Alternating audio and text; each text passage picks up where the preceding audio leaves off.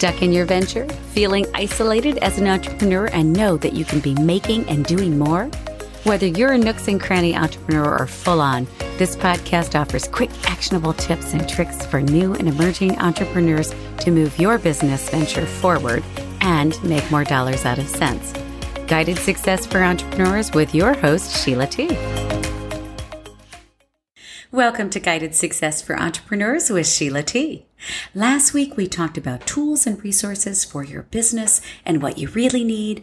And this week we're talking about revenue, revenue recovery. So many entrepreneurs have been impacted this year and have severely decreased revenue, or worse, none. And because we talked tools and resources last week, it seems appropriate that we back up a bit on what's going on in your business right now. None of us have experienced this interesting time before. It is fascinating that reactions in business have been all over the board. Some entrepreneurs took massive action, some none at all. Some took a little bit of action, some put their head under the covers and went into deep sleep only to be awoke when it's over.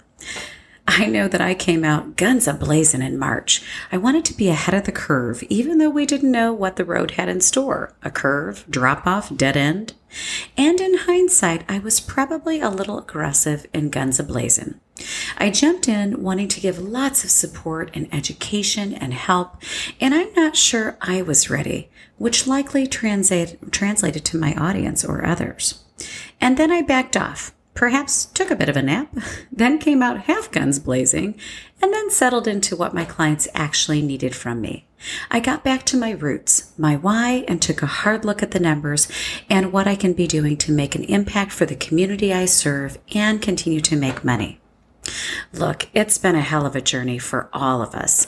And what is important right now in your business is to look critically at what you're doing. Are you still offering whatever you did pre COVID? If so, is it still appropriate and doable? Can it still be delivered in this environment? And if not, what have you done or looked at to shift it? Or have you listened to the voices that told you it won't work, you're not the right fit, the right size, it's not the right time, or whatever? And maybe it's the voice inside, not on the outside, that's been telling you those little lies. In any of those, you have to decide. Do you close this thing down, cut your losses, and walk away? A lot of my clients have had those thoughts, and it is an option. It's always interesting to me that when we talk about starting our business and we start it, we get tons of naysayers. Are you crazy? That won't work. You'll lose all your money. How will you work without a boss? And all those other nutty things. And when we talk about closing shop, shutting down perhaps what was our dream, we get the same naysayers, but it sounds a little different. You tried. Yeah, you should get a job. What a shame. You had a good idea and none of that is helpful.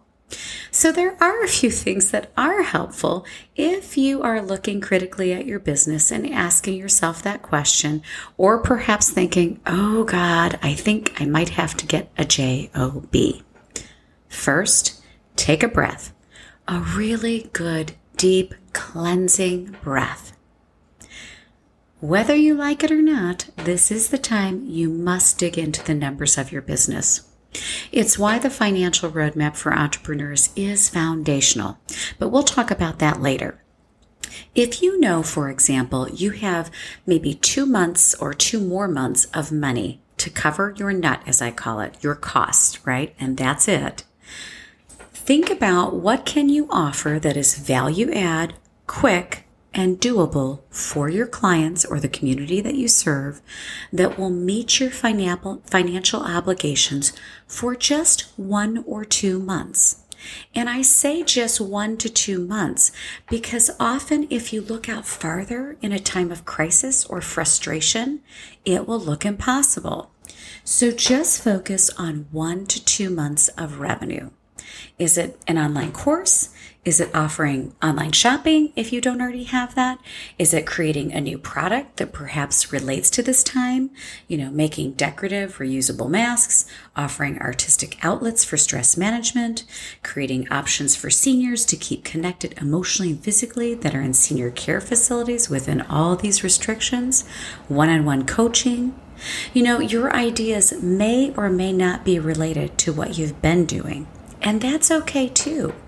If you have ideas that are completely unrelated to what you've been doing, consider that this may be the shift that was meant for you, particularly if it meets the financial nut, if you will. Now, keep in mind, any shift within your current business or outside must be with integrity and that moral compass. You might be thinking, this is obvious, but let me just point out that sometimes in crisis mode, we can lose sight of that and veer slightly. So keep your compass front and center. And remember, start with short goals in mind. Another avenue for consideration is contracting under someone else. Within your network, you probably know at least one person's business that needs more help because they're bursting at the seams. And there are many entrepreneurs that are in that season right now. And yes, it might resemble a job. However, it likely gives you some breathing room, provided you can be of service, gives you some revenue relief, and allows you to continue to work your business on the side, whether that's a new one or revising your current. So, for those of you who simply experienced a slowdown and are just behind the ball in revenue and have some serious making up or recovery to do, you still need to dig into the numbers as well.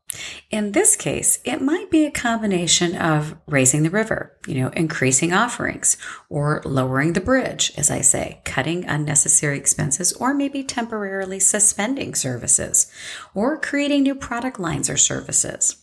But now is not the time to sit on the sideline on a wing and a prayer, wishing for it all to be over. For many entrepreneurs, this has meant giving even more, over delivering, putting in more time and effort than you may have prior, and staying closer to your community than ever before. Really understanding what they need from you. What pain points can you relieve and deliver on? This could be enhancing a current product or service offering that you have. Maybe it's an anniversary edition of a book that you've authored, a course, a product, a new and improved version of an older offering. And if it's been a while since you've uh, since you've given that product or service a facelift, it's likely you have so much more to give, and the price point that you offer it likely has gone up as well.